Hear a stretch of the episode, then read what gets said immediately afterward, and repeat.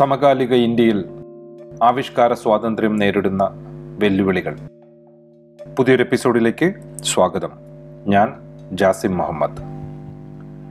ആശയാവിഷ്കാര സ്വാതന്ത്ര്യം നേരിടുന്ന കഠിന വെല്ലുവിളികളെ ആവിഷ്കരിക്കുക പ്രയാസകരമായി തീർന്നിരിക്കുന്നു. സൂപ്പർലേറ്റീവ് വിശേഷണങ്ങളെല്ലാം അർത്ഥം ചോർന്ന് പുതിയ സാഹചര്യത്തെ വ്യക്തമാക്കാൻ കഴിയാത്ത നിലയിലായിരിക്കുന്നു. ഇതിൽ കൂടുതൽ ഇനി എന്തു പറയാൻ എന്ന മാനസികാവസ്ഥയിലേക്ക് ഓരോരുത്തരും എത്തിക്കൊണ്ടിരിക്കുന്നു. പ്രത്യേകതരം മരവിപ്പ് പകർച്ചവ്യാധി പോലെ പടരുകയാണ്. ഇതുതന്നെയാണ് ജനാധിപത്യപരമായ മാർഗം വഴി സ്വേച്ഛാധിപത്യം സുസ്ഥിരമാകാനുള്ള കാലാവസ്ഥ. ജനാധിപത്യത്തിന്റെ വിപരീത സാധ്യതകളാണ് ആവിഷ്കാര സ്വാതന്ത്ര്യത്തിനെതിരെ ഇവിടെ ഓരോ തവണയും ഉപയോഗിക്കപ്പെടുന്നതെന്ന് കാണാം. പോലീസിൽ പരാതി കൊടുക്കുക കോടതി വഴി സ്റ്റേ നേടുക സാമൂഹിക മാധ്യമങ്ങളെ നിയന്ത്രണത്തിൽ കൊണ്ടുവരിക ടെലിവിഷൻ സംപ്രേഷണത്തിന് മാർഗനിർദ്ദേശങ്ങൾ നൽകുക ഫിലിം സെൻസർ ബോർഡിന്റെ അധികാരം പ്രയോഗിക്കുക തുടങ്ങിയ മാർഗങ്ങളിൽ ഏതെങ്കിലും ഒന്ന് പ്രത്യക്ഷത്തിൽ നാട്ടിലെ നിയമങ്ങൾക്ക് അനുസൃതമല്ല എന്ന് പറയാൻ സാധിക്കുമോ? എന്നാലോ എല്ലാറ്റിൽ നിന്നും ഉണ്ടാകുന്ന ഫലം ഒന്നു തന്നെ ആവിഷ്കാര സ്വാതന്ത്ര്യം ചോദ്യം ചെയ്യപ്പെടുന്നു എന്നത് തന്നെ. വസ്ത്രധാരണവും ആഹാരവും മതവിശ്വാസവും മുതൽ എന്ത് കാണണം എന്ത് കേൾക്കണം എഴുതണം വായിക്കണം ചിന്തിക്കണം എന്ന തിരഞ്ഞെടുപ്പ് വരെ പൗരരുടെ സ്വതന്ത്ര ജീവിതം നയിക്കാനുള്ള മൗലിക അവകാശത്തിന്റെ ഭാഗമാണ്. ഇതിൽ ഓരോ ഘട്ടത്തിലും തീവ്ര വലതുപക്ഷ ആൾക്കൂട്ടത്തിന്റെ ഇടപെടൽ ഉണ്ടാകുന്നു എന്നതാണ് ഇപ്പോഴത്തെ അവസ്ഥ. നരേന്ദ്രമോദി പ്രധാനമന്ത്രിയായി അധികാരമേറ്റതിന് ശേഷമുള്ള ഒമ്പത് വർഷങ്ങളിലായി സാമൂഹിക ജീവിതത്തിലുണ്ടായ മാറ്റങ്ങൾ വ്യക്തികളെ കൂടുതൽ കൂടുതൽ പ്രതിരോധത്തിലാക്കി. വ്യക്തി കൂടുതൽ ഒറ്റപ്പെട്ടു. വ്യക്തി ഭയപ്പാടിലാണ്. അവരുടെ എല്ലാ ആവിഷ്കാര സാധ്യതകളെയും അത് വിപരീതമായി ബാധിച്ചു. സർഗാത്മക ചിന്തകൾക്ക് ചുറ്റും ഭരണകൂട പ്രത്യയശാസ്ത്രം തോക്ക് നിറച്ച് വരി നിന്നു. ഇന്ത്യയിൽ ഒരിക്കലും സംഭവിക്കുമെന്ന് നാം പ്രതീക്ഷിക്കാതിരുന്ന കാര്യങ്ങൾ അത്രയും സംഭവിച്ചുകൊണ്ടിരിക്കുന്നു ഈയിടെ യാദൃച്ഛികമായി യൂട്യൂബിൽ ഒരു വീഡിയോ കാണാനിടയായി. രണ്ട് ദശാബ്ദം മുമ്പത്തെ ആകണം. മലയാളത്തിലെ ഏതാനും നടീനടന്മാർ അവതരിപ്പിക്കുന്ന ഒരു കോമഡി സ്കിറ്റ്. മഹാഭാരതത്തിലെ ഒരു പ്രധാന സന്ദർഭമാണ് വിഷയം. ദ്രുപദ മഹാരാജാവും ദ്രൗപദിയും അർജുനനും യുധിഷ്ഠിരനും ഭീമനുമെല്ലാം ഉള്ള രംഗം. ഓരോ കഥാപാത്രത്തെയും പരസ്പരം കളിയാക്കുകയും വില കുറഞ്ഞ തമാശകൾ വിളമ്പുകയും ചെയ്തുകൊണ്ടാണ് കോമഡി ഷോ പുരോഗമിക്കുന്നത്. പക്ഷേ മഹാഭാരത കഥാപാത്രങ്ങളെ അത്രയ്ക്ക് തരനിലവാരത്തിൽ കളിയാക്കുന്ന ഒരു കോമഡി ഷോ ഇന്ന് ഏതെങ്കിലും സ്റ്റേജിൽ അവതരിപ്പിച്ചാൽ ഉണ്ടാകുന്ന പ്രത്യാഘാതം എന്തായിരിക്കും?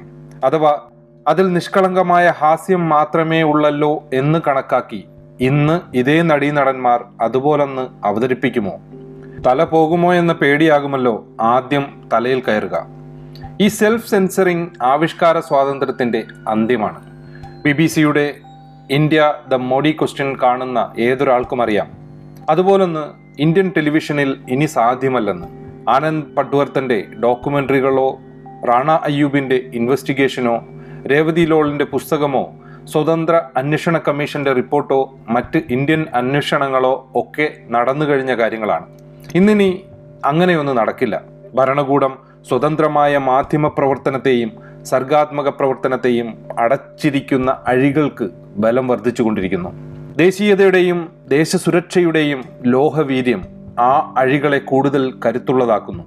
മലയാളിയായ സന്ദീപ് രവി സംവിധാനം ചെയ്ത ആന്തം ഫോർ കാശ്മീർ എന്ന ലഘുചിത്രം യൂട്യൂബിൽ ബ്ലോക്ക് ചെയ്യപ്പെട്ടത് ഈ അടുത്താണ്. അത് എവിടെയും ചർച്ചയായില്ല. കാശ്മീർ താഴ്വരയിൽ നിന്ന് അപ്രത്യക്ഷരാകുന്ന യുവാക്കളെക്കുറിച്ചും ജനങ്ങളെയാകെ ഭരിക്കുന്ന ഭയത്തിന്റെ അന്തരീക്ഷത്തെക്കുറിച്ചും പ്രതിപാദിക്കുന്ന ചിത്രം സമീപകാലത്ത് നടന്ന സാഹസികമായ ഒരു രാഷ്ട്രീയ ചലച്ചിത്ര വെല്ലുവിളിയായിരുന്നു. ബി ബി സിയുടെ ഡോക്യുമെന്ററി വിലക്കിയ അതേ വകുപ്പ് അറുപത്തൊമ്പത് എ ഐ ടി ആക്ട് അനുസരിച്ചാണ് ആന്തം ഫോർ കാശ്മീറും വിലക്കിയത്.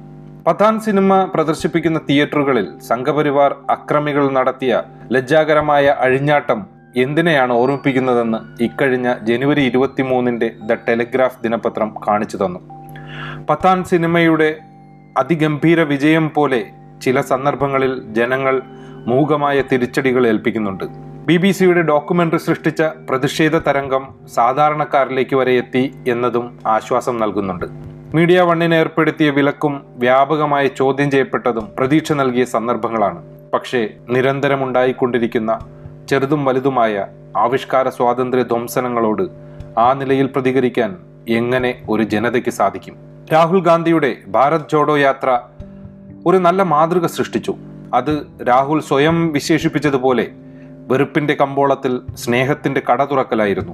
രാഷ്ട്രീയത്തെ കേവലം പാർലമെന്ററി തലത്തിൽ നിന്ന് ജീവിതത്തെ ആകെ ഉൾക്കൊള്ളുന്ന മറ്റൊരു പ്രതലത്തിലേക്ക് കൊണ്ടുപോയ യാത്ര എന്ന നിലയ്ക്ക് രാഹുൽ ഗാന്ധി നിർവഹിച്ചത് പോസ്റ്റ് ടൂ തൗസൻഡ് ഫോർട്ടീൻ ഇറയിലെ ഏറ്റവും വലിയ ചരിത്ര ദൗത്യമാണ്. ഇതിന് ഇനി ഏതെല്ലാം വിധത്തിൽ തുടർച്ചകൾ വേണമെന്നാണ് ഇന്ത്യ ചിന്തിക്കേണ്ടത്. വരാൻ പോകുന്ന നാളുകൾ കഠിനമായ അന്തസംഘർഷങ്ങളുടേതായിരിക്കുമെന്ന കാര്യത്തിൽ സംശയമില്ല. മറ്റൊരു ലോക്സഭാ തെരഞ്ഞെടുപ്പിലേക്ക് നീളാൻ മാസങ്ങൾ എണ്ണിത്തുടങ്ങിയ രാജ്യത്തിന്റെ നെഞ്ചിടിപ്പ് ഉയരുന്നുണ്ട്. ചെറിയ അഭിപ്രായ വ്യത്യാസങ്ങൾ മറന്ന് അഭിപ്രായ സ്വാതന്ത്ര്യത്തിനായി എല്ലാവരും ചേർന്ന് നിൽക്കുക. ആകാവുന്നിടത്തോളം.